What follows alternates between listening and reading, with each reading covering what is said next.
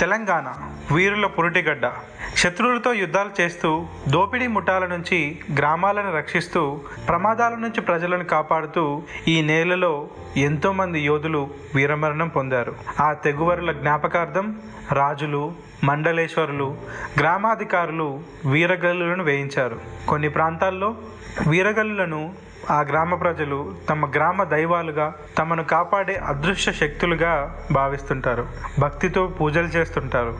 ఏడాదికోసారి వాళ్ళ పేర్ల మీద ఘనంగా పండుగలు చేస్తుంటారు. తెలంగాణలో గ్రామ గ్రామాన వీరగల్లులు ఉన్నాయి సాధారణంగా వీరగల్లులో ఓ వీరుడు గుర్రం మీద సవారీ చేస్తున్నట్టుగా విలంబులు ధరించినట్టుగా ఖడ్గంతో శత్రువులను వధిస్తున్నట్టుగా లేదా కర్రలు ఎత్తి పట్టుకున్నట్లుగా కొన్ని వీరగల్లులైతే క్రూర మృగాలతో పోరాడుతున్నట్టుగా చెక్కి ఉంటాయి. మరికొన్ని చోట్ల వీరుడి శిల్పం పక్కన శ్రీమూర్తుల ప్రతిమలు ఉంటాయి. తెలంగాణ వ్యాప్తంగా ఇలా దాదాపు యాభై రకాల వీరగల్లులు ఉన్నాయి అయితే ఖమ్మం జిల్లా తిరుమలాయపాలెం మండలం పిండిపోలు గ్రామ సమీపంలోని ఉన్న ఒక వీరగల్లు మాత్రం వాటన్నిటిలోకి చాలా ప్రత్యేకమైంది. ఖమ్మం వరంగల్ ప్రధాన రహదారిలో పిండిప్రోలు అనే గ్రామం ఉంది. ఈ రహదారికి పక్కనే పది అడుగుల దూరంలో దాదాపు ఆరు అడుగుల ఎత్తైన వీరగల్లు శిల కనిపిస్తుంది. ఒక వీరుడు తన ప్రాణాలకు తెగించి చిరుతపులిని తన రెండు చేతులతో నిలువరిస్తున్నట్టుగా ఒక గ్రానైట్ శిలపై వీరగల్లు విగ్రహాన్ని చెక్కారు. ఈ విగ్రహంలో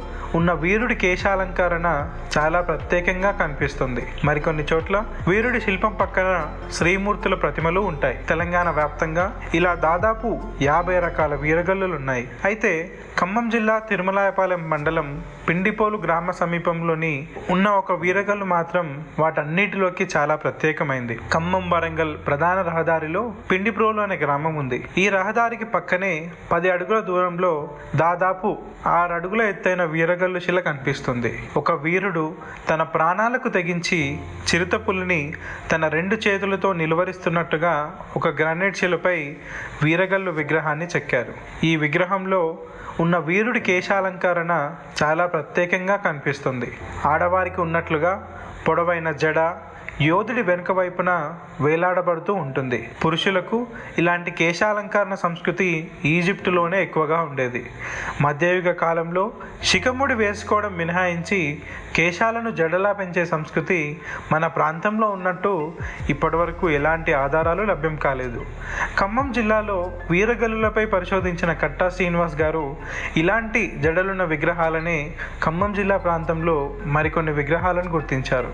నేలకొండ సమీపంలోని మజ్జిగూడెం వెళ్ళే దారిలో స్థానికులు రామలక్ష్మణులుగా కొలిచే వీరగల్లులు అలాగే ఖమ్మం ఇల్లెందు దారిలో కొరవి వీరన్నగా పూజించే ఇద్దరు ఇద్దరు వ్యక్తుల విగ్రహాలు ముఠాపురం గ్రామంలోని వీరన్న విగ్రహం.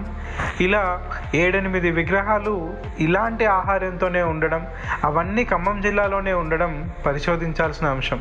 ఇవి శత్రువును గెలిచేంత వరకు శిఖముడి వేయనంటూ ప్రతిజ్ఞ చేసిన అజ్ఞాత వీరుడి విగ్రహాలు కావచ్చు.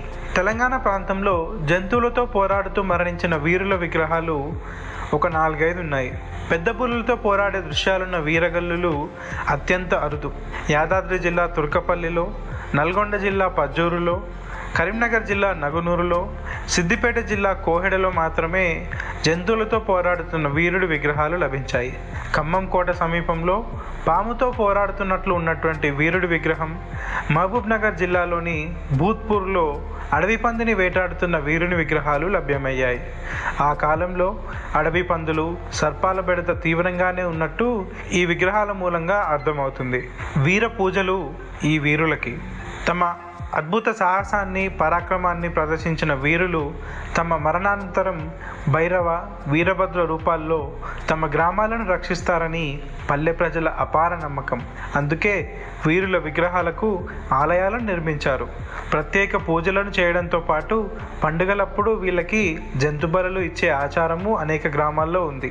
అదేవిధంగా పులితో పోరాడుతున్న పిండిపోలు వీరగల్లును స్థానికులు శ్రీ గోపయ్య సమేత లక్ష్మీ తిరుపతమ్మ తల్లి అనే పేరుతో పూజిస్తున్నారు.